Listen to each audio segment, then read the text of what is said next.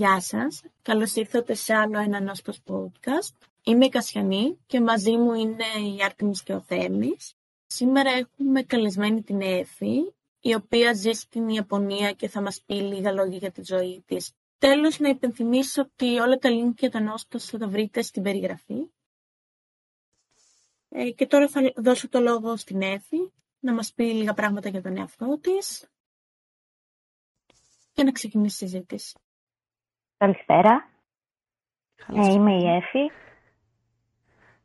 Ε, ζω στην Ιαπωνία τα τελευταία 4,5 χρόνια. Είμαι φοιτήτρια. Ε, έχω σπουδάσει στο, στην Καλών Τεχνών του Τόκιο στην τήρηση έργων τέχνης και τώρα κάνω εδώ το διδακτορικό μου. Και θα σας μιλήσω για την Ιαπωνία. Ή, ήθελα να ρωτήσω λοιπόν, Έφη, αν ε, ασχολείσαι αποκλει... αποκλειστικά, ρε παιδί μου, με έργα τέχνης ε, της Ιαπωνίας ή ασχολήσει και με π.χ. της Ελλάδας ή από άλλες περιοχές. Ωραία. Ε, προς το παρόν έχω ασχοληθεί μόνο με έργα Ιαπωνικής τέχνης επειδή δουλεύω και στο Μουσείο του Πανεπιστημίου αλλά και σε άλλα μουσεία. Παρόλο που υπάρχουν ε, έργα από το εξωτερικό, τουλάχιστον μέχρι τώρα έχω δουλέψει μόνο με Ιαπωνικά και επίσης ε, ασχολούμαι, ε, απασχολούμαι και στο project για τα έργα που χτυπήθηκαν από το τσουνάμι του 2011 στα μουσεία του Τόχοκ. Πολύ ενδιαφέρον.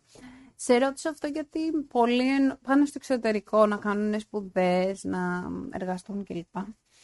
Ε, πολλές φορές μπορεί να ασχοληθούν με ε, έργα τέχνης ε, είτε της Ελλάδας είτε άλλων περιοχών.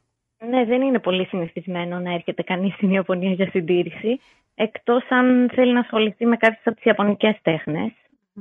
προφανώς. Συνήθως δηλαδή για συντήρηση πηγαίνουν Γαλλία, Ιταλία, Αγγλία. Ναι, ναι, ναι. Κάπως έτσι. Γι' αυτό ε, πολύ. Έχω, ε, το, το, έχω παρατηρήσει ότι γενικά και οι Έλληνες έχουμε την τάση ενώ πηγαίνουμε στο εξωτερικό να ασχολιόμαστε με γενικά με πράγματα τα οποία ε, σχετίζονται με τη δική μας κουλτούρα, ιστορία και τέτοια. Δηλαδή μπορεί να πάω εγώ ας πούμε στην Αγγλία να σπουδάσω ιστορία, να ασχοληθώ με την ε, σύγχρονη ιστορία της Ελλάδος ή με την αρχαία ιστορία. Γι' αυτό το, το είχα απορία, ήθελα να σε ρωτήσω. Ε, Ισχύει αυτό. Και γενικά θεωρώ από όσα βλέπω και εδώ ότι έχουν μεγαλύτερη ζήτηση ε, τέτοιου είδους έρευνες. Δηλαδή, τους Ιάπωνες θα τους ενδιαφέρει πάρα πολύ να ασχολούμουν με βυζαντινή ζωγραφική και τους έδειχνα και πράγματα. Αλλά εγώ είχα τρέλα με την Ιαπωνία και τις τέχνες εδώ, οπότε πήρα άλλο δρόμο. Τώρα με τους Ολυμπιακούς Αγώνες πώς είναι τα πράγματα εκεί; Σε γενικές γραμμές ο έξω κόσμος δεν έχει επηρεαστεί, πέρα από το ότι υπάρχουν κάποιοι που θεωρούν ότι λόγω των Ολυμπιακών Αγώνων αυξάνονται τα κρούσματα του κορονοϊού, το οποίο βέβαια δεν ισχύει και η επίσημη ανακοίνωση λέει πως δεν έχουν καμία σχέση δεν έχει καμία σχέση η αύξηση των κρουσμάτων με τους Ολυμπιακούς. Άλλωστε, οι αθλητές είναι περιορισμένοι στο Ολυμπιακό χωριό και δεν βγαίνουν. Ε, αλλά θεωρώ και από ό,τι βλέπω γύρω μου, περισσότερος κόσμος είναι χαρούμενος που έγιναν τελικά οι Ολυμπιακοί, γιατί αναπτερώθηκε έτσι το ηθικό τους, χαίρονται με τους ε, αθλητές. Έχουν κερδίσει αρκετά μετάλλια οι Ιάπωνε ούτως ή άλλως. Και τελικά θα έχεις θετικό. Πες, συγγνώμη. Όχι, πες, Κασιανέ. Α, ε, ήθελα να τη ρωτήσω την Έφη. Είπες ε, δεν έχει επηρεάσει πολύ τον έξω κόσμο. Οικονομικά έχει επηρεαστεί, έχει κερδίσει κάτι η Ιαπωνία. Οικονομικά έχει χάσει πάρα πολλά. Και από ό,τι κατάλαβα, το μόνο που ελπίζουν είναι να πάρουν κάποια χρήματα από τις μεταδόσεις στην τηλεόραση. Γιατί κατά τα άλλα ούτε τουρισμό μπορούν να κάνουν οι αθλητές, ούτε ε, επισκέπτες ήρθαν για τους Ολυμπιακούς. Είναι λίγο διαφορετικά φέτος. Είναι περίεργα και είναι mm. λυπηρό, αλλά έτσι είναι οι συνθήκες τι να κάνουμε. Εύη, λοιπόν, θέλω να μας πεις λίγο έτσι, για την, αφού ασχολείσαι με την, με την ιαπωνική τέχνη, να μας πεις έτσι... Ε, μάλλον να μας πεις κάτι το οποίο ξεχωρίζεις εσύ. Ας ξεκινήσουμε από αυτό. Κάτι που ξεχωρίζει εσύ στην... Στην Ιαπωνία γενικά; Όχι, στην τέχνη. Και στην Ιαπωνία γενικά, άμα θέλεις να μας πεις. Ε, στην Ιαπωνία γενικά αυτό που με εντυπωσίασε και που παίζει ρόλο και στον τρόπο που εξελίχθηκε η τέχνη της είναι ότι ζουν πάρα πολύ έντονα τις τέσσερις εποχές και πενεύονται κιόλας για το ότι η χώρα τους έχει τέσσερις εποχές. Μπορεί εμείς σαν Έλληνες να μην το συνειδητοποιούμε, αλλά κόσμος από άλλες χώρες ε, εντυπωσιάζεται από αυτό και το προωθούν αρκετά οι Ιάπωνες. Και με τις παραδόσεις τους και με τα έθιμά τους είναι πολύ χαρακτηριστικό το ότι ακολουθούν εποχιακά, πώς να το πω, ανά εποχή έχουν διαφορετικά πράγματα που μπορεί να απολαύσει κανείς, να φάει κανείς, να δει κανείς. Και αυτό αποτυπώνεται και στην τέχνη τους φυσικά. Και κάτι που ξεχωρίζεις εσύ, κάτι εκτός αυτού, κάτι που ρε παιδί μου λες ναι αυτό είναι κάτι διαφορετικό, κάτι εντυπωσιακό.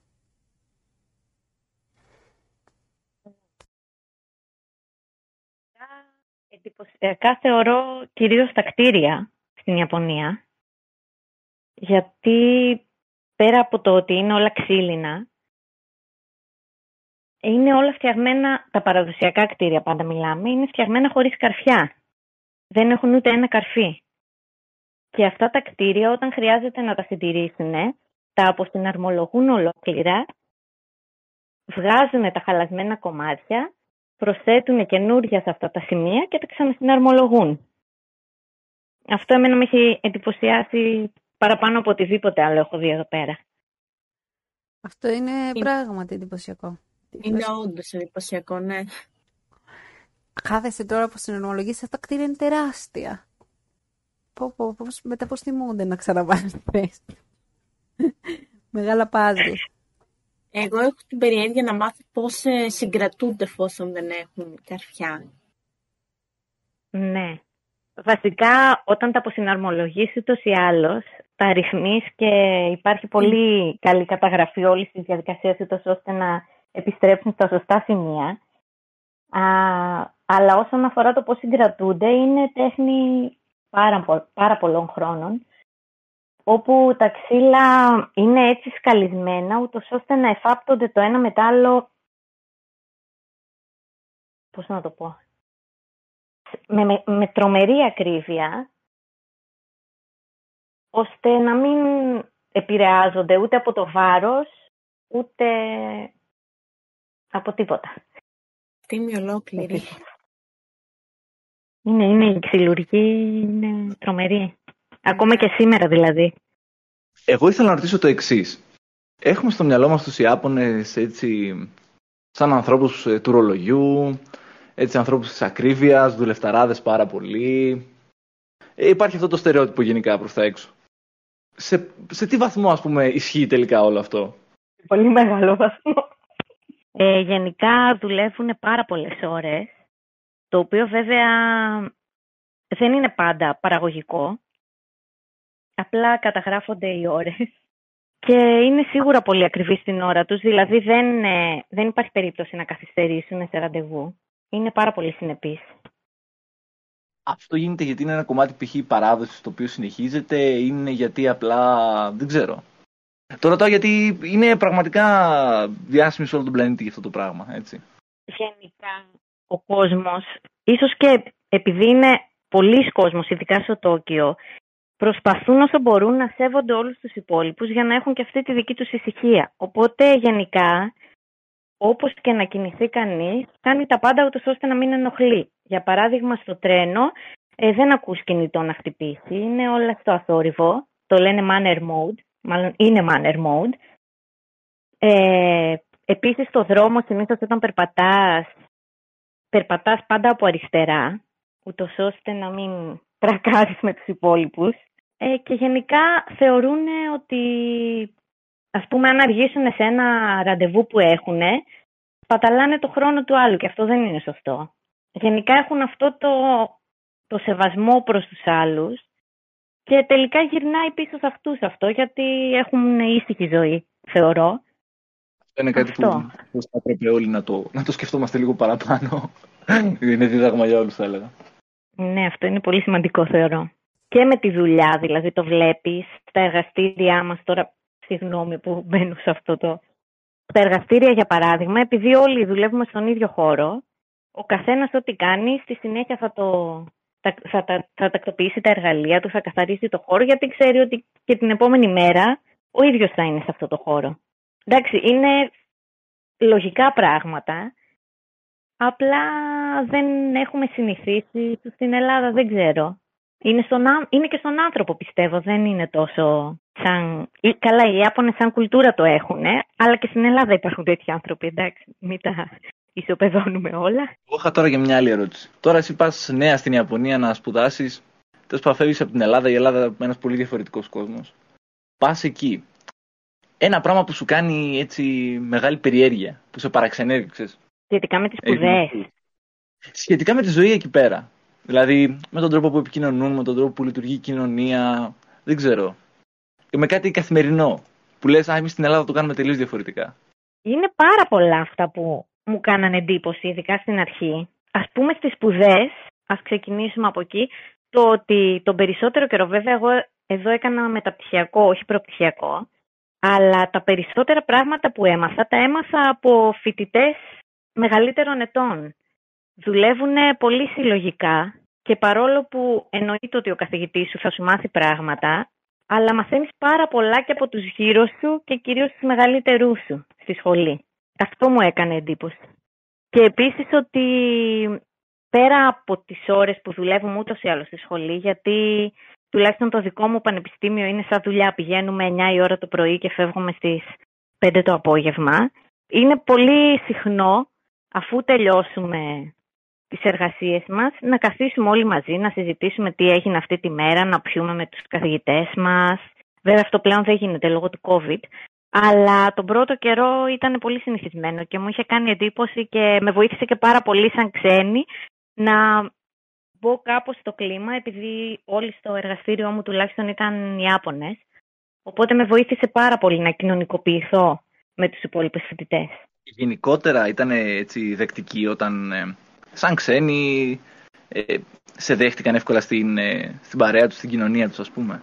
Γενικά από ό,τι έχω παρατηρήσει είναι δύσκολο να γνωρίσεις άτομα για να κάνεις παρέα, ειδικά οι Άπωνες. Αλλά από τη στιγμή που σε γνωρίζουν, ανοίγουν την καρδιά τους. Είναι πολύ ευγενικοί, σε βοηθάνε οποιοδήποτε πρόβλημα και να έχει. Απλά είναι πάρα πολύ δύσκολο να γνωρίσεις κόσμο πέρα από τη δουλειά σου ή τη σχολή σου.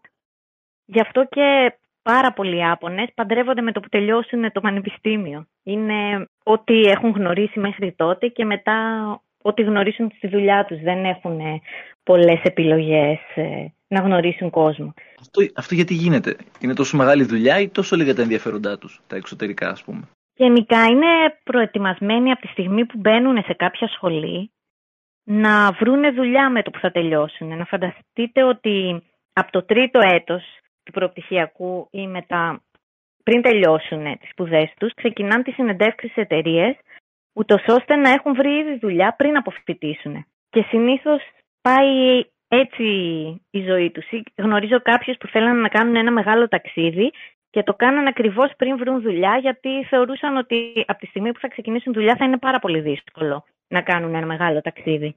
Εγώ κάτι άλλο να ρωτήσω.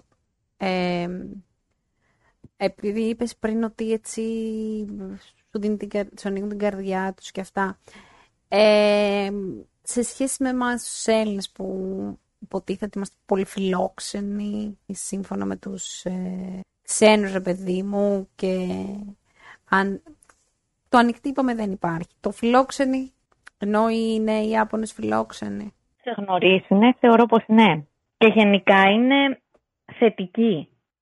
Υπάρχει βέβαια και η μερίδα που προφανώς και στο Τόκιο που είναι ο πληθυσμός τεράστιος δεν ενδιαφέρεται για κάτι πέρα από τη ζωή του. Οπότε φυσικά και ο περισσότερος κόσμος δεν θα ασχοληθεί με κάποιον ξένο που βλέπει έξω.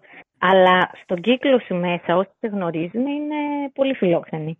Δηλαδή και στο σπίτι τους θα σε καλέσουν, θα σε μαγειρέψουν. Ναι.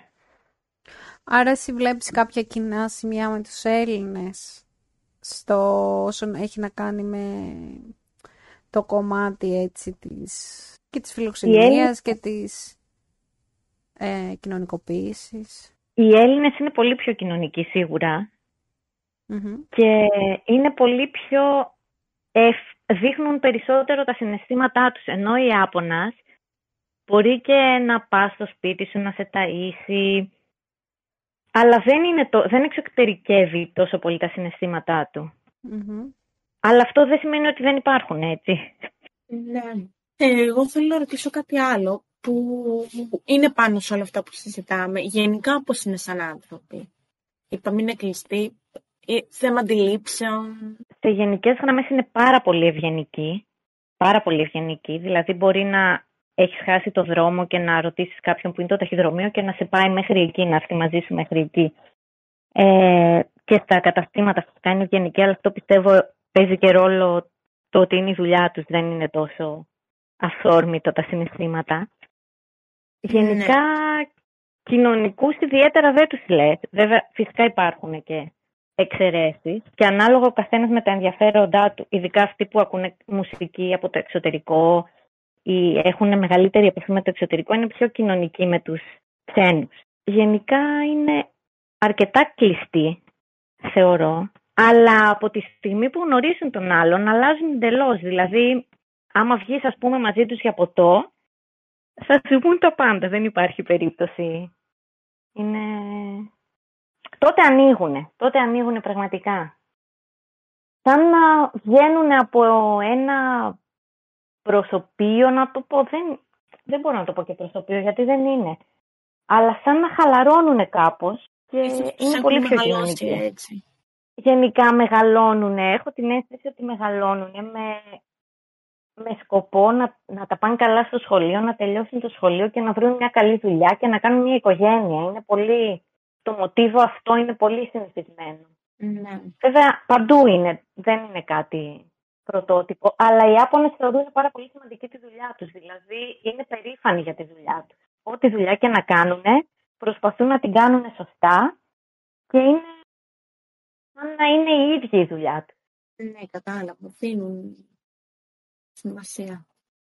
Εφ, πιστεύεις ότι υπάρχει κάτι άλλο που πρέπει να μας πεις πριν περάσουμε στο θέμα της τέχνης; Που είπα πριν. Για την τέχνη ή για την κουλτούρα. Γενικά, για τους Ιάπωνες. Είναι πάρα πολλά που μπορώ να πω, δεν ξέρω.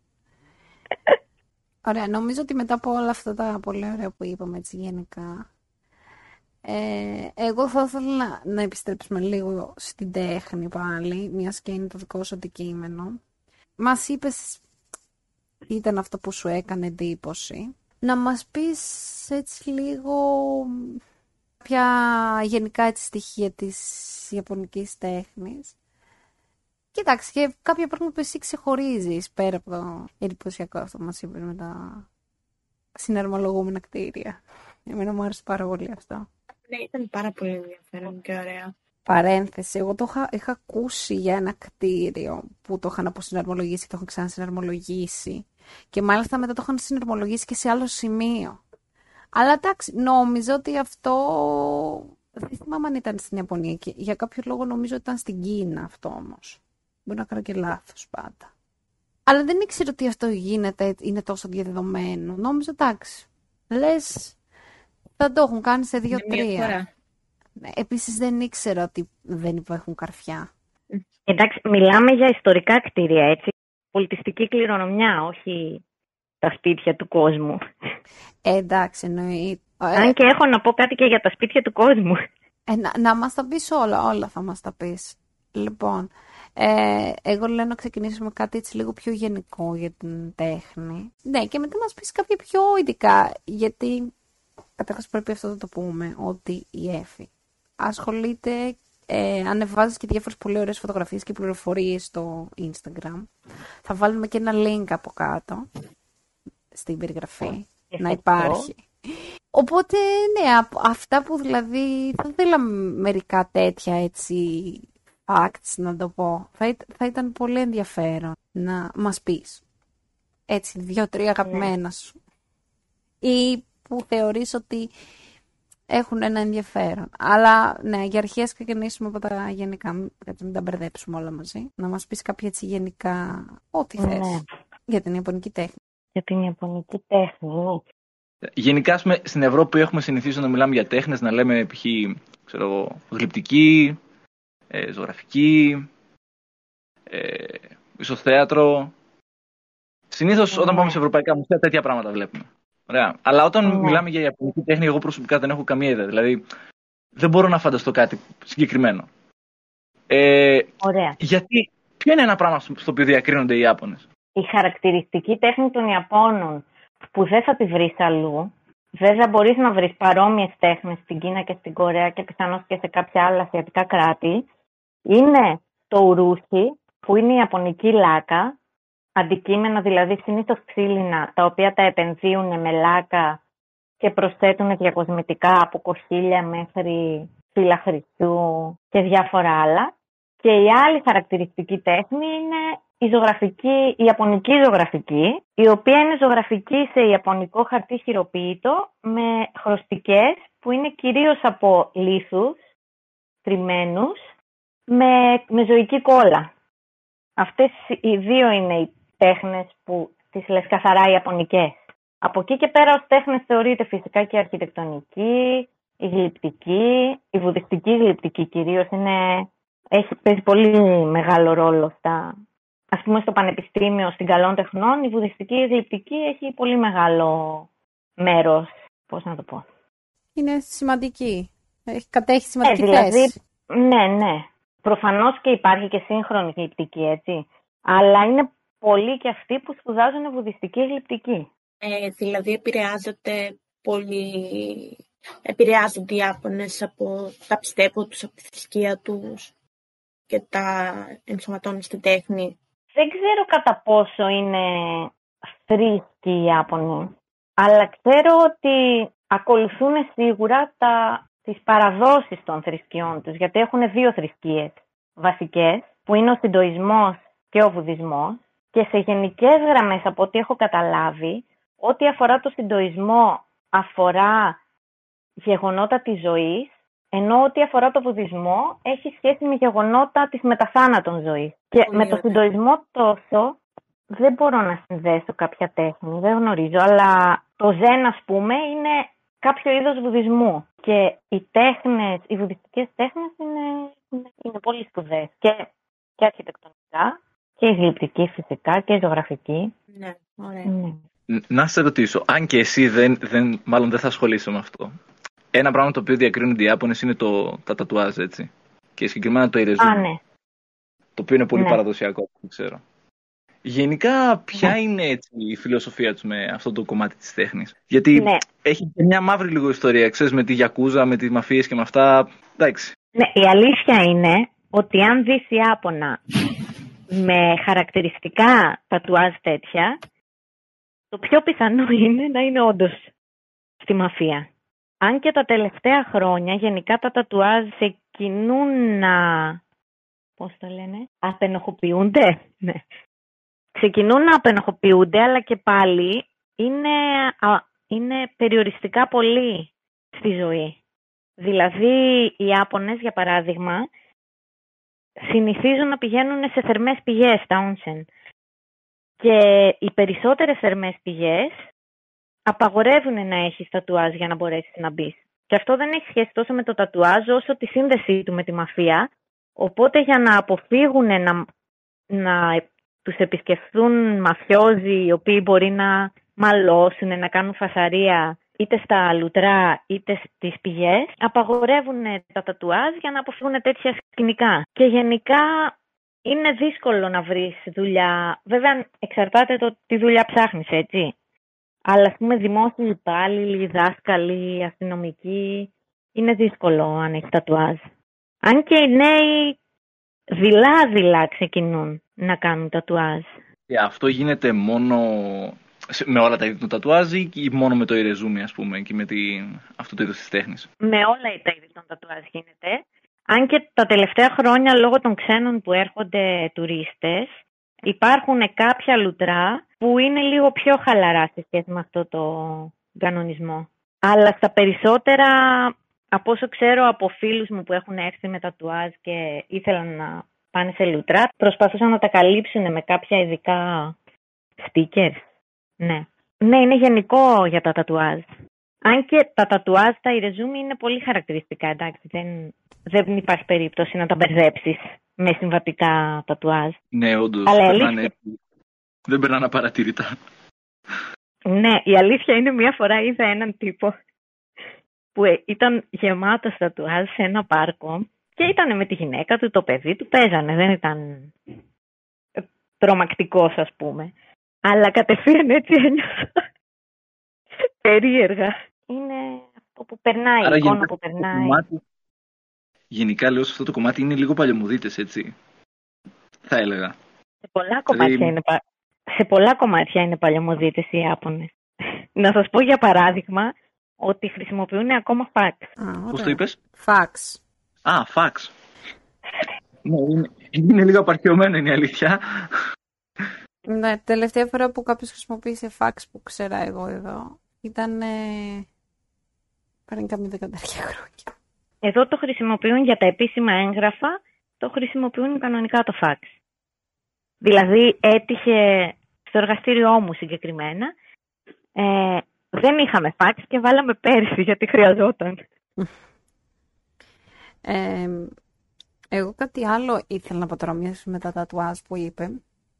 Είχα διαβάσει για κάποιον α, πάλι Ιάπων που έλεγε για τα τατουάζ και έλεγε ότι, μάλλον θα το θέσω διαφορετικά, θεωρεί ωραία τα τατουάζ ε, τα οποία δεν φαίνονται και ότι αυτό είναι κιόλας ο, το σκοπός, ρε παιδί μου, να μην φαίνεται να είναι για σένα και ότι εντάξει, ανέφερε και αυτά που λέγαμε πριν ότι τα τατουάζ ε, συνδέονται με τη μαφία και αυτά και ότι έτσι συμβούλευε και τους δικούς του ε, πελάτες. Και ήθελα να ρωτήσω αν γενικά υπάρχει κόσμος που έχει τατουάζ, απλά δεν φαίνονται αυτά τα τατουάζ. Δηλαδή, μπορεί εγώ αύριο, ας πούμε, να... αν- Εγώ όχι, εσύ αύριο να πας σε μια δημόσια υπηρεσία και η υπάλληλο που κάθε εκεί να έχει τατουάζ, αλλά μην το βλέπεις εσύ. Μπορεί να έχει ένα τατουάζ σε ένα σημείο... Θέλω να... Δεν το θεωρώ απίθανο. Μμμ. Ναι, αλλά δεν πιστεύω κιόλας ότι είναι μεγάλο ποσοστό του πληθυσμού που έχει. Πιστεύω ότι υπάρχουν κάποιοι που έχουν όντως και τα έχουν κρυμμένα, κρυμμένα. Με την έννοια ότι για να διευκολυνθούν στην καθημερινή τους ζωή Μμμ. είναι σε σημεία που δεν φαίνονται. Αλλά δεν θεωρώ ότι είναι τόσο διαδεδομένα. Αν και τα τελευταία χρόνια με τη hip hop σκηνή εδώ έχουν αρχίσει να γίνονται αρκετά της μόδας να πούμε. Ναι, αν αλλά μπορώ να το πω να έτσι. φανταστώ πιο μικρά θα είναι. Δεν θα, είναι, δεν θα κάνουν μεγάλα τατουάζ. Ενώ οι Ιάπωνες που μένουν στην Ιαπωνία δεν θα κάνουν τεράστια τατουάζ αφού λες ότι είναι ακόμα ταμπού αυτό. Ναι, ε, δεν ξέρω γιατί, αλλά έχω την αίσθηση ότι όσοι έχουν όντως τατουάζ έχουν μεγάλα και πολλά και οι Μμμ. υπόλοιποι απλά δεν έχουν. Δεν ξέρω αν ισχύει, Αχα. αλλά έχω αυτή την αίσθηση. Στον κύκλο μου, για παράδειγμα, δεν ξέρω κανέναν που να έχει τατουάζ. Εγώ τώρα μια άλλη απορία, παιδιά. Καταρχάς, όταν πας στα λουτρά, ε, φοράς το μαγιό σου, δεν νομίζω. Ή μπαίνεις γυμνό στα λουτρά αυτά, δεν ξέρω. Όχι, δεν φοράς το μαγιό σου. Μπαίνεις γυμνό στα λουτρά αυτά. Ναι, απλά είναι χωρισμένα σε γυναικών και ανδρών. Αν Ε. και έχεις και μεικτά, αλλά είναι πολύ λίγα πιστεύω. Εντάξει, Δεν άρα έχω αυτό που πιστεί. θα έλεγα δεν πιάνει. Έλεγα αν κρύβεις κάτω το μαγιό στα τατουάζ, μπορεί να μην φαινόταν. Π.χ. αν φοράς ένα ολόσωμο μαγιό και έχεις όλη την κοιλιά σου τατουάζ στην πλάτη σου. Αλλά Α, όχι, τελικά δεν δεν γίνεται. το χάλασα. κάνω το. Εντάξει, κοίτα, δεν έχω τατουάζ, οπότε δεν, δεν θα με επηρεάσει κάπου εμένα. Εντάξει, θεωρώ ότι με τους ξένους είναι αρκετά πιο χαλαρή, γιατί αποκλείεται να είσαι μέλος της Ιαπωνικής μαφίας, κακά τα ψέματα. Μμμ. Απλά από τη στιγμή που έχουν τον κανόνα αυτόν, όσοι, τον, όσοι έχ- όσα έχουν αυτόν τον κανόνα, δεν θα δεχτούν να μπει. Αν το έχεις καλυμμένο δεν θα υπάρξει πρόβλημα. Υπάρχουν εδώ ειδικά stickers στο χρώμα του δέρματος για να καλύψει τα τατουάζ, ειδικά για αυτό το σκοπό. Είναι πολύ μπροστά. Ε, να ρωτήσω κάτι άλλο. Μιας και είπαμε για αυτά τα λουτρά και τις πηγές. Γενικά είναι απελευθερωμένοι οι Ιάπωνες σε αυτό το θέμα, γιατί π.χ. είναι και γυναίκες άντρες ξεχωριστά, αλλά και πάλι είναι γυμνοί. Ναι, ως προς το φύλλο είναι... δεν έχουν κανένα πρόβλημα. Α, ωραία. Καθόλου. Ωραία, και που μάθαμε για τα τατουάζ, παιδιά. Ε, άκουσα πριν που έλεγες για μ, την Ιαπωνική τέχνη, που έλεγες ότι ένα που ξεχωρίζει είναι... Διόρθωσέ με αν κάνω λάθος, μήπως τον μπέρδεψα με κάτι άλλο. Είπες ζωγραφική σε χειροποίητο χαρτί. Σε χειροποίητο χαρτί επειδή δεν υπήρχε άλλο χαρτί τουλάχιστον όταν ξεκίνησε αυτή η τεχνική και συνήθως είχε θέματα είτε βουδιστικά είτε θέματα εποχών αλλά πλέον στο πανεπιστήμιο διδάσκεται ως παραδοσιακή μεν ιαπωνική ζωγραφική αλλά ζωγραφίζουν ε, οι φοιτητές καινούρια θέματα. Μπορούν βέβαια να ζωγραφίζουν και περισσότερο παραδοσιακά αλλά απλά σώζεται η τεχνική αυτή αλλά με καινούρια θέματα από τους καινούριους φοιτητές. Άρα και η διαδικασία πώς έχει, έτσι περίπου, και τι είναι συνθη- πιο συνηθισμένο να ζωγραφίζεται; Ε, πλέον ο καθένας ζωγραφίζει ό,τι θέλει, γιατί είναι εντελώς είναι καλών τεχνών, δεν έχει κάποιο περιορισμό. Απλά όσοι σπουδάζουν αυτό το τομέα είναι η τεχνική που ακολουθούν οι παραδοσιακοί. Όπως για παράδειγμα στην ελαιογραφία, ο καθένας ζωγραφίζει ό,τι θέλει, αλλά χρησιμοποιεί λάδια. Έτσι και αυτοί σπουδάζουν ιαπωνική ζωγραφική, ζωγραφίζουν, μπορεί να ζωγραφίζουν τη γειτονιά τους ή να ζωγραφίζουν ένα φανταστικό θέμα. Απλά χρησιμοποιούν τα υλικά και τις τεχνικές παραδοσιακές. Το χαρτί αυτό που είναι χειροποίητο, το φτιάχνετε σε κά, κάπου έξω, μπορείς να το φτιάξεις μόνος σου, πώς πάει αυτό; Ε, οι Ιάπωνες γενικά είναι φημισμένοι για το, για, για το χειροποίητο ιαπωνικό χαρτί Μμμ. και μάλιστα είναι νομίζω και, όχι νομίζω, είναι, είναι, είναι στην UNESCO, είναι αναγνωρισμένο ως, ε, Μ, μ, όχι μνημείο, όπως το λένε. Ε, ναι, στοιχείο πολιτιστικής κληρονομιάς. ναι, ναι. Αλλά ναι, είναι η τεχνική της κατασκευής χειρο... ιαπωνικού χαρτιού είναι άειλη πολιτιστική κληρονομιά. Και είναι το χαρακτηριστικό, το ιδιαίτερο είναι ότι γίνεται από συγκεκριμένα φυτά που υπάρχουν ε, στην Ιαπωνία. Μμμ. Γίνονται από τους φλοιούς αυτών των φυτών. Και είναι χειροποίητα. Είναι δηλαδή συνήθως σε μέρη με ποτάμι, γιατί χρειάζεται καθαρό νερό για να δημιουργηθεί. Μμμ. Και είναι εργαστήρια τα οποία συνήθως είναι οικογενειακά μάλιστα, Μμμ. που δουλεύουν ε, στην κατασκευή χειροποίητου χαρτιού. Και συγκεκριμένα αυτό το χαρτί είναι πολύ σημαντικό και για τους καλλιτέχνες, αλλά και για τη συντήρηση, γιατί είναι πολύ ανθεκτικό, αλλά δεν έχει και πολύ, πώς να το πω, έχει πολύ καλές ιδιότητες και για την τέχνη, αλλά και για τη συντήρηση έργων τέχνη. Ωραία. Και, α, και τι χρώματα χρησιμοποιούνται; Ε, είπες νομίζω, αυτό ήταν που είπες πριν ότι χρησιμοποιούνται διάφορα πετρώματα ή όχι. Ήταν άλλο αυτό. Η Ιαπωνική ζωγραφική δεν είναι μόνο σε χαρτί, είναι και σε μετάξι και είναι πάρα πολλά τα αντικείμενα που είναι σε μετάξι ζωγραφισμένα. Το, ξέ, το παρέλειψα. Δεν πειράζει. Ναι. Και οι χρωστικές που χρησιμοποιούν είναι κυρίως από ορυκτά Μμμ. και από... αλλά και από φυτά και από κοχύλια, Μάλιστα. τα οποία τα, ανάλογα με, τον, με την κοκομετρία τους μπορούν να γίνουν πιο σκούρα χρώματα ή πιο ανοιχτό χρώμα. Όσο πιο λεπτό κόκο έχουν, τόσο πιο ανοιχτό χρώμα γίνονται. Και σαν συνδετικό χρησιμοποιούν ζωική κόλλα. Ναι, ναι, ναι. Και κάτι άλλο που τώρα εγώ θέλω να πω, που ξεχώρισα πριν, που είπες ότι ανάλογα με την εποχή μπορείς να δεις ε, και διαφορετικά έτσι, όχι πώς να το πω, στοιχεία της τέχνης, έργα τέχνης, δεν ξέρω. Δηλαδή, ας πούμε τι είναι πιο χαρακτηριστικό, πιο έτσι χαρακτηριστικό το, φθινό, το φθινόπωρο, τι την άνοιξη, δηλαδή κάτι τέτοιο θα ήθελα να μας πεις. Ναι, γενικά και στη ζωγραφική τους, αλλά άμα δείτε και στα ποίηματά τους, στα haiku και γενικότερα, σε όλες τις μορφές τέχνης πιστεύω ότι το έχουν, ε, αναπαριστούν πάντοτε την εποχή με κάποιο στοιχείο της. Ας πούμε, το φθινόπωρο είναι η λωτή, για παράδειγμα. Τώρα ένα από αυτά, γιατί είναι αρκετά, δεν είναι μόνο η λωτή, αλλά είναι ένα από αυτά που μου έρχονται στο μυαλό αυτή τη στιγμή. Ναι, ναι, ε, ή τα λουλούδια της εποχής. Το χειμώνα είναι οι καμέλιες ή έχουν τις ε, πεόνιες τις χειμωνιάτικες. Στη συνέχεια την άνοιξη καλά οι κερασιές δεν το συζητάω. Ή τα πουλιά...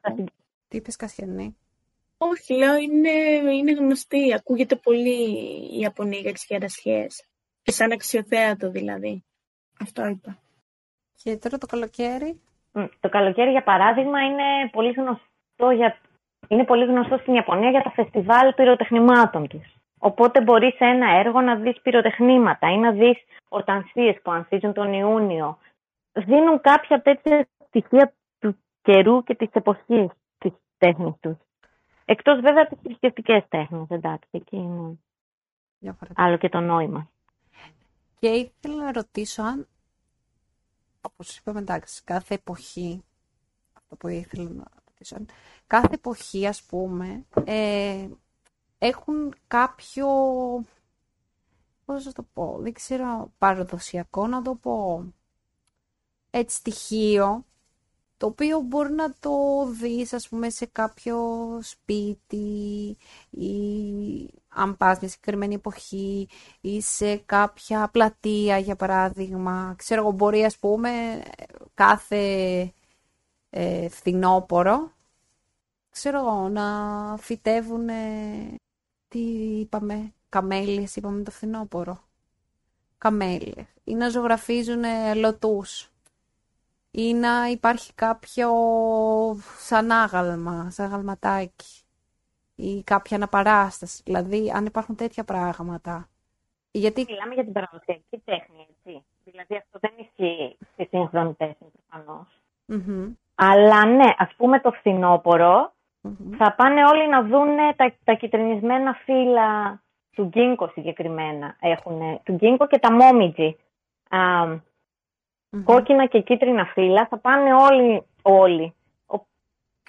Αρκετοί. Πολλοί κόσμος τέλος πάντων θα πάνε να δουν αυτά τα φύλλα, να βγάλουν φωτογραφίες στα δέντρα που κυτρίνησαν, να θαυμάσουν τη φυση Και το φθινόπωρο θα φάνε κάστανα. Θα φάνε Mont Blanc, θα φάνε κάστανα. Έχουν πολλά εποχιακά προϊόντα που... Ναι. Εγώ, εγώ άλλο θα σου πω, άλλο εννοούσα, ότι βλέπω ας πούμε ότι υπάρχουν έτσι πολλά, σαν... Στολισμοί. Ναι, στολισμοί, μπράβο, αυτό ε. ήθελα να πω. ότι υπάρχουν ναι, ναι. έτσι πολλά τέτοια που δεν ξέρω να τα βάζω στα σπίτια τους, γιατί προφανώς αυτά τα βλέπω σε άρθρα, σε φωτογραφίες, οπότε δεν ξέρω αν είναι κάτι που είναι μέρος ε, ναι, ναι του άρθρου, ας πούμε, ή μέρος του καλλιτέχνης επέλεξε να του βάλει, είναι όντως πραγματικότητα. Ναι, είναι μέρος της κουλτούρας. Ναι, Για παράδειγμα, ναι, για, πες. για παράδειγμα την πρωτοχρονιά, πριν την πρωτοχρονιά, όλοι στολίζουν έξω από την πόρτα των σπιτιών τους ένα διακοσμητικό που είναι από άχυρο, σαν στεφάνι, και θεωρείται ότι φέρνει καλή τύχη, διώχνει, διώχνει τα κακά πνεύματα. Οπότε ο περισσότερος κόσμος, κυρίως στην επαρχία, στολίζουν έξω από το σπίτι τους αυτό το στεφάνι.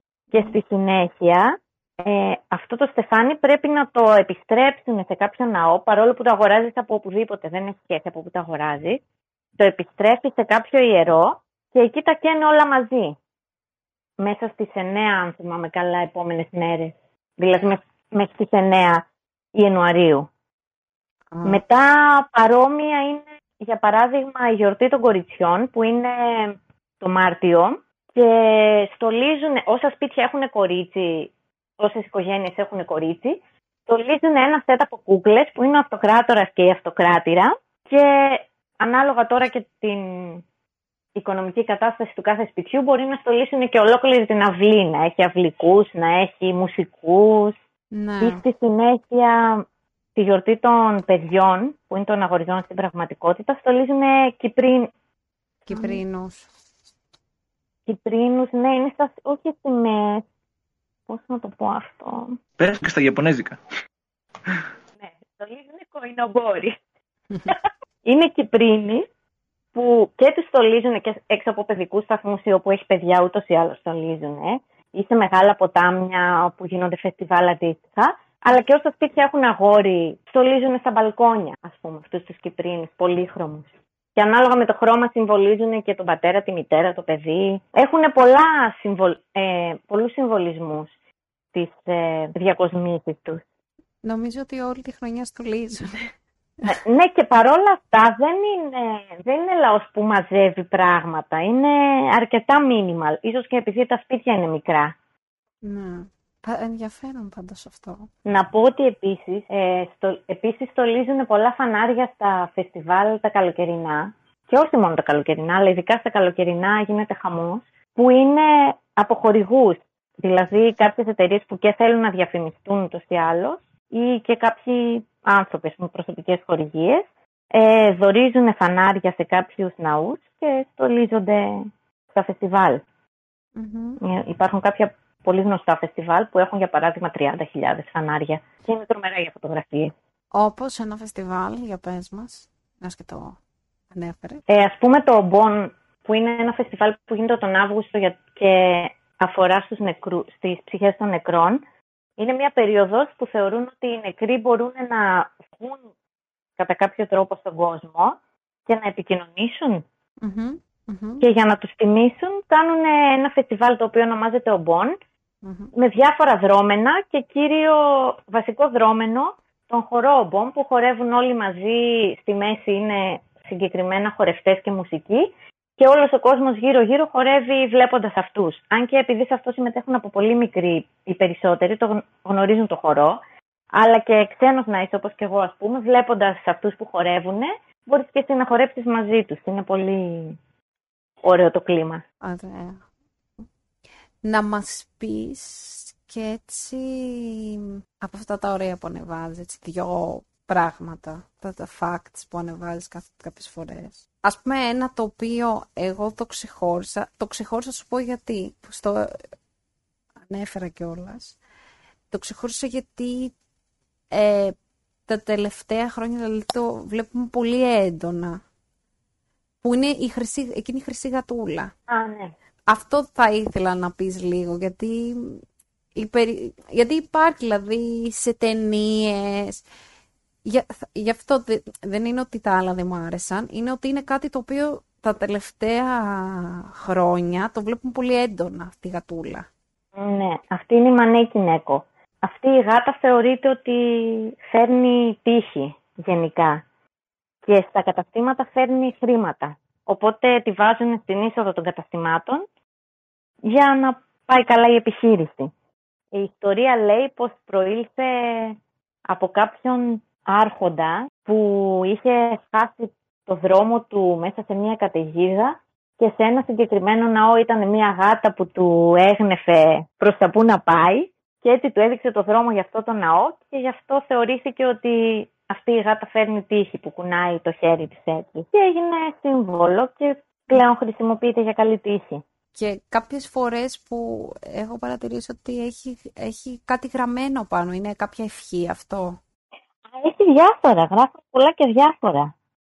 Μμμ, Έχουν, κάποιες έχουν το ιδεόγραμμα για την τύχη, μμμ. κάποιες είναι εντελώς. Σκέτες. Ναι, δεν γράφουν και όλες ούτως ή άλλως. Επίσης χρυσές δεν έχω δει συχνά χρυσές. Και γενικά εδώ στα καταστήματα, παρόλο που λέγεται αυτό, εδώ στα καταστήματα δεν το έχω δει πολύ να χρησιμοποιείται. Περισσότερο το έχω δει στην Ελλάδα σε κινέζικα. Μμμ. Το χρυσό χρώμα ή τη γατούλα; Και τη γατούλα γενικότερα. Ναι. Εμ- εμένα μου έχει κάνει αυτή η γάτα εντύπωση. Την έβλεπα, ας πούμε, σε πολλές αμερικάνικες ταινίες που κάθονται και υπάρχει μια γατούλα. Και γι' αυτό ήθελα σ- σ- να το αναφέρουμε, γιατί πολλές φορές βλέπουμε κάποια πράγματα και δεν ξέρουμε τι είναι. Μπορεί να είναι κάτι το οποίο να μην χρησιμοποιείται τόσο όσο νομίζουμε εμείς ή να έχει άλλη χρήση από αυτή που πιστεύουμε. Αλλά ναι, υπάρχουν πάρα πολλά που πιστεύουμε στη Δύση και που προωθούνται στη Δύση για την Ιαπωνία που δεν ισχύουν. Ή που είναι και εδώ μειονότητε, ας πούμε. Δηλαδή, ένα παράδειγμα έχεις να μας πεις; Α πούμε, ένα πολύ στάνταρ, θα με μισήσει πολλοί κόσμος άμα το πω αυτό. αλλά όλοι οι Ιάπωνες δεν βλέπουν άνιμε ούτε διαβάζουν μάγκα μετά από κάποια ηλικία. Ναι. Ε... Ένα παράδειγμα. Ε, εντάξει, νομίζω ότι είναι λογικό αυτό. Το ότι όχι για το άνιμε, γενικά να έχουμε κάποιες ιδέες για κάτι και να ναι. μην είναι έτσι. Ναι, και ισχύουν και πάρα πολλά σχετικά με αυτά τώρα που είναι της μόδας στο Zen, όχι wabi sabi, όχι... Βγαίνουν κάποιες λέξεις που υπάρχουν στην Ιαπωνική γλώσσα φυσικά και σαν έννοιες υπάρχουν, αλλά δεν είναι τόσο προφανης να το πω. Δηλαδή, στη, Δύση, όταν τις αναφέρουμε, βγαίνουν πάρα πολύ φωτεινές. Ενώ εδώ είναι περισσότερο σαν έννοιες της αίσθησης. Δεν είναι κάτι που το αναφερουν Δεν ξέρω πώς να το περιγράψω ναι, αυτό. Ναι, κατάλαβα. Είναι, είναι κάποια πράγματα τα οποία υπάρχουν, απλά δεν είναι τόσο έντονο όσο πιστεύουμε. Δηλαδή, κάτι αντίστοιχο Ας πούμε, δεν είναι για... ότι δεν είναι έντονα. Απλά είναι θέματα της φιλοσοφίας και της ζωής εδώ που πιθανώς δεν τα σκέφτονται καν ότι α, ισχύει αυτό. Είναι στη ζωη Και μετά όταν το βγάζεις στα αγγλικά και το μεταφράζεις, κάνει απευθεία την έννοια του. Ναι. Ίσως είμαι εγώ πολύ υπερβολική, αλλά μου φαίνεται πάρα πολύ το να το εκφράζεις μου φαίνεται πολύ λάθος. Δεν ξέρω γιατί. Μπορεί εγώ να είμαι τρελή. Εντάξει. Ε, νομίζω ότι ισχύει γενικά ότι όταν ε, μεταδίδονται έτσι, με, πώς να το πω, διαδίδονται μάλλον, διάφορα στοιχεία ε, των πολιτισμών, και της κουλτούρας του ναι. καθενών, του καθένα, κάθε τέλος πάντων λαού. Επειδή ακριβώς είναι έτσι σκόρπια στοιχεία πρώτον και δεύτερον δεν έχει ζήσει το, πώς να πω, ναι. δεν έχεις το, συγκεκριμένη φιλοσοφία ζωής. Σου φαίνεται και διαφορετικά και πατάς σε πράγματα που σου κάνουν, πώς να πω, σου κάνουν εντύπωση. Δηλαδή δεν δε θα μου κάνει, ε, μπορεί ας πούμε οι Άπωνες να διακρίνονταν ξέρω εγώ στα γάλματα. Στο... Αλλά εμένα δεν θα μου κάνει αυτό εντύπωση γιατί αγάλματα ναι έχουμε κι εμείς.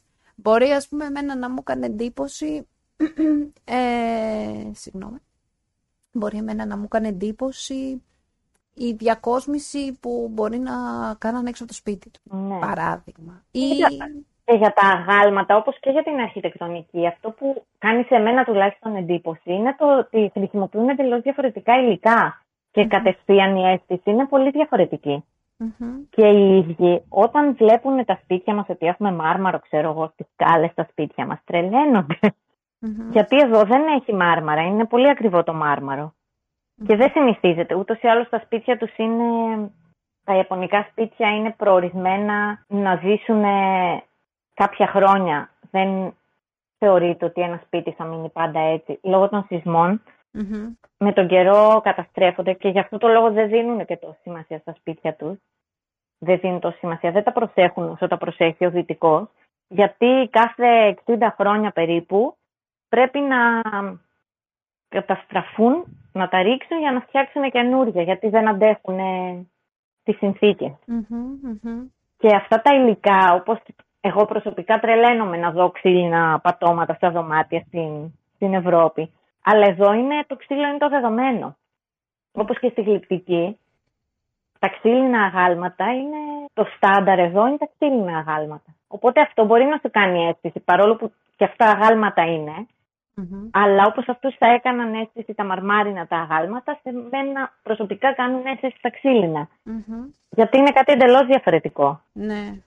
Α, αυτό, αυτό λέω και εγώ ότι σου κάνουν αίσθηση πράγματα τα οποία είναι συνηθισμένα, μπορεί να είναι έτσι, συνηθισμένα ίσως για αυτούς. Ναι, και δεν είναι ψέματα όλα αυτά που ακούγονται για την Ιαπωνία. Απλά επειδή ακριβώς ακούγονται λίγα πράγματα, Μμμ.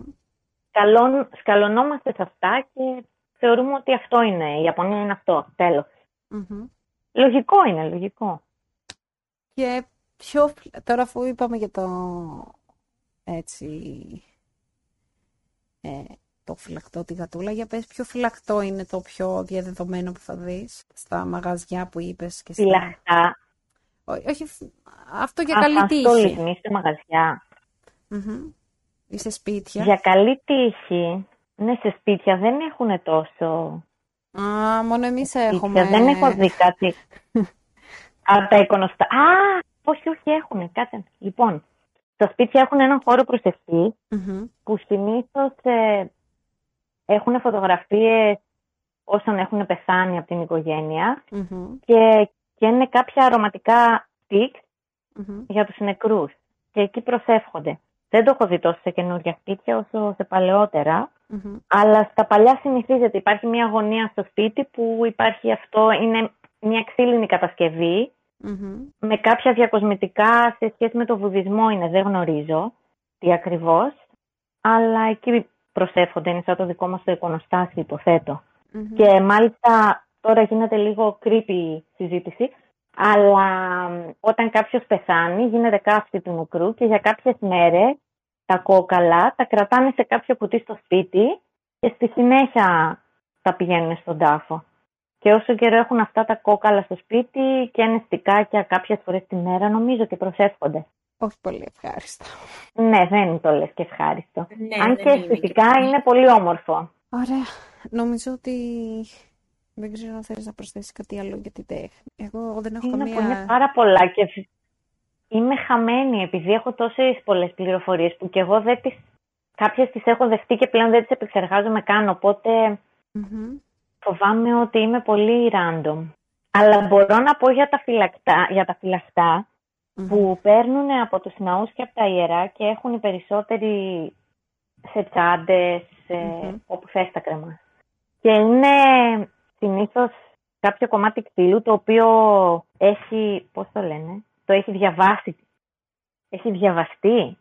Είναι κάποιο ιερό Μμμ. κομμάτι φυλαχτό, το οποίο το τοποθετούν σε ένα ύφασμα έτσι πολύ όμορφο και το κρεμάνε συνήθως σε τσάντες Μμμ. και αυτό υποτίθεται σε προστατεύει, μπορείς να αγοράσεις ανάλογα με το τι θες, σε τι θες να σε προστατέψει. Έχει για την υγεία, για καλή τύχη, για οδήγηση, για εγκυμοσύνη, για να παντρευτείς. Έχει πολλά διάφορα τέτοια φυλαχτά, τα οποία τα αγοράζεις και θεωρητικά, η, θεωρητικά σε προστατεύουν για ένα χρόνο και μετά πρέπει να τα αλλάξεις με καινούρια. Μάλιστα. Εγώ μετά θα ήθελα να σε Ε. ρωτήσω για τη γλώσσα. Ωχ, ναι, μέσα. Τι; Γιατί το λες Όχι, έτσι; ναι. Α, Ε, είναι δύσκολο. ε, αυτό. Έχεις μάθει καθόλου. Ορίστε. Έχεις μάθει καθόλου. Ναι, ναι. Το μεταπτυχιακό μου στα Ιαπωνικά είναι. Και το διδακτορικό μου. Άρα μιλάς Α, κανονικά. Παλεύω. Το παλεύω. Οπότε, ακόμα και το, πώς το λένε, το θύσεις το γράφεις στα Ιαπωνικά για το Ναι, διδακτορικό. βέβαια το... με πολύ, με πολύ βοήθεια και διορθώσεις, δεν το συζητάω. Ω, πρέπει Αλλά να ναι. συζητήσω. Πω, κατάλαβα. Έχω μάθει πάρα πολύ λεξιλόγιο για τη συντήρηση. Μπορώ να σου κάνω, να σου γράψω δελτία συντήρησης, κατάστασης διατήρησης αντικειμένου και μετά να μην μπορώ να σου πω κάτι πάρα πολύ απλό καθημερινό. Α, εντάξει. Αυτό μας το έλεγε και Άρτεμις, π.χ. στα γαλλικά. Ξέρει π.χ. να σου μιλήσει για την ανακύκλωση. Στα καθημερινά υπάρχει ένα πρόβλημα. Γενικά νομίζω όταν μαθαίνεις μια ξένη γλώσσα το πάνε σε θέματα συζήτησης και δεν εστιάζουν και στο καθημερινό πολύ. Βασικά, εμένα είχα μάθει κάποια Ιαπωνικά και στην Ελλάδα, αλλά από τη στιγμή που ήρθα εδώ δεν έχω χρόνο να, δεν έχω χρόνο. Εντάξει, λίγο κι εγώ, ναι, θα έπρεπε να δώσω περισσότερο χρόνο στα Ιαπωνικά, αλλά προτιμώ να κάνω focus στο αντικείμενο σπουδών μου και επειδή και ο κύκλος μου, τα άτομα που συναναστρέφομαι καθημερινά είναι στο εργαστήριο, οπότε τα περισσότερα πράγματα για τα οποία συζητάμε είναι σχετικά με τις σπουδές. Οπότε ναι. τελικά καταντάς να καταλήγεις να γνωρίζεις κάποια πράγματα περισσότερα για συγκεκριμένα θέματα. Ενώ άμα μου με ρωτήσεις για οικονομία, ας πούμε, δεν ξέρω τίποτα να σου πω. Ξέρω μόνο τη φορολογική δήλωση για το κάνω. Ιαπωνικά. Ε, σου είπαν από το πανεπιστήμιο. Ε, ο καθηγητής μου θεωρητικά μπορείς, αλλά επειδή και ο καθηγητής μου είναι Ιάπωνας που δεν ξέρει ιδιαίτερα αγγλικά και, όλοι μου και γενικά το τμήμα είναι όλο στα Ιαπωνικά, οπότε θα ήταν λίγο... Ναι, ναι, ναι. Όλα full. Oh. Είναι δύσκολο Οπότε... να καταλαβαίνεις παραδόσεις των μαθημάτων. Κοίτα, το πρώτο τρίμηνο ζορίστηκα, αλλά μετά δεν μπορώ να πω ότι ζορίστηκα πολύ και γενικά είχα μεγάλη υποστήριξη από τους υπόλοιπους φοιτητές. και από κάποιο σημείο και μετά άρχισαν να αντιλαμβάνονται τι θέλω να πω. Ας πούμε, μπορεί να έλεγα κάτι σε λάθος Ιαπωνικά, αλλά επειδή με ήξεραν, καταλάβαιναν τι θέλω να πω. Κατάλαβα. ναι. Όχι, είχα εξαιρετικούς ε, συναδέλφους. Ήμουν τυχερή. Είναι πολύ καλό αυτό. Ναι, και ειδικά ναι, όταν ναι, είσαι και σε μια ξένη χώρα. Έτσι. Σε βοηθάει πάρα πολύ. Ναι, ήταν. Ήταν πολύ ωραία. Ήταν, λέω, γιατί στο εξωτερικό δεν έχω. Μιας και είμαστε ναι. σε, μιλάω για πανεπιστήμια και τέτοια, είναι ανταγωνιστικοί οι υπόλοιποι φοιτητές. Mm. Πήγε στην Ελλάδα, το έχω παρατηρήσει λίγο. Ότι και γενικά ναι. κυνηγάνε τους βαθμούς, ε, θέλουν πάντα να είναι καλύτεροι από σένα. Όχι, αυτό δεν, δεν το έχω δει. Τουλάχιστον, βέβαια εντάξει μιλάμε, το τμήμα μου είναι πέντε άτομα μπαίνουν το χρόνο, δεν είναι κανένα μεγάλο τμήμα. Αλλά γενικά κάνουν περισσότερο, συγκεντρώνονται περισσότερο σε αυτό που θέλουν να κάνουν σαν αντικείμενο σπουδών και στα αποτελέσματα που θέλουν να έχουν, ούτως ώστε να τα χρησιμοποιήσουν στη συνέχεια για να βρουν δουλειά. Ναι. Δεν κοιτάνε δηλαδή τόσο το τι κάνεις εσύ. Κοιτάνε περισσότερο ο καθένας αυτό το, το δικό του στόχο και κάποια projects που είναι ομαδικά γενικά προσπαθούν πάρα πολύ όλοι. Δηλαδή δεν θα βρεις κάποιον που λίγο να κάνει την πάπια για να γλιτώσει ή Κάποιοι βέβαια που θέλουν να επιβληθούν υπάρχουν. Αυτό ισχύει, αλλά είναι θέμα χαρακτήρα μετά νομίζω. Κατάλαβα. Ναι. Τι θερμοκρασίες έχετε εκεί; Πολύ ζέστη και πολύ υγρασία. Ναι. Όχι της Ελλάδας τη ζέστη, αλλά έχει πολύ υγρασία. Δηλαδή αυτές τις μέρες έχει 35 βαθμούς με 70% υγρασία. Oh. Εμάς και κάτσα να δούμε πόσα έχουμε. Τουλάχιστον τι λέει το κινητό υποτίθεται τώρα έχουμε 39 βαθμούς και η υγρασία στο 0%. Εντάξει, κάτι είναι και αυτό. Α, αλλά και έχει φωτιές, οπότε δεν είναι καλό. Ναι, είναι τώρα στην Αθήνα σε κάποιες περιοχές και σε, και σε πολλές πόλεις, περιοχές της Ελλάδας. Αλλά τώρα τελευταία ναι. ακούγεται για την Αθήνα. Εδώ έχουν τρομερά βάση και πιστεύω ότι είναι λόγω της υγρασίας. Δηλαδή το καλοκαίρι τα πάντα είναι καταπράσινα. Είναι πανέμορφα. Πολύ ωραίο αυτό. Ναι. Και μετά πιο ξηρό είναι το κλίμα το χειμώνα εδώ, το οποίο είναι θετικό, γιατί δεν έχει τόσο κρύο το χειμώνα. Τι θερμοκρασίες είναι περίπου, δηλαδή; Ναι, οι θερμοκρασίες και ο καιρός γενικά είναι σαν την Ελλάδα, με τη διαφορά ότι εδώ από τον Απρίλιο μέχρι τον Οκτώβριο βρέχει πάρα πολύ. Και τον Ιούνιο έχουμε τους μουσώνες που βρέχει, μπορεί να βρέχει ένα μήνα συνεχόμενα. Πέτσι έβρεχε δύο μήνες συνεχόμενα. Δεν ήταν ωραία. Και μετά τον... Ναι, είναι δύσκολα.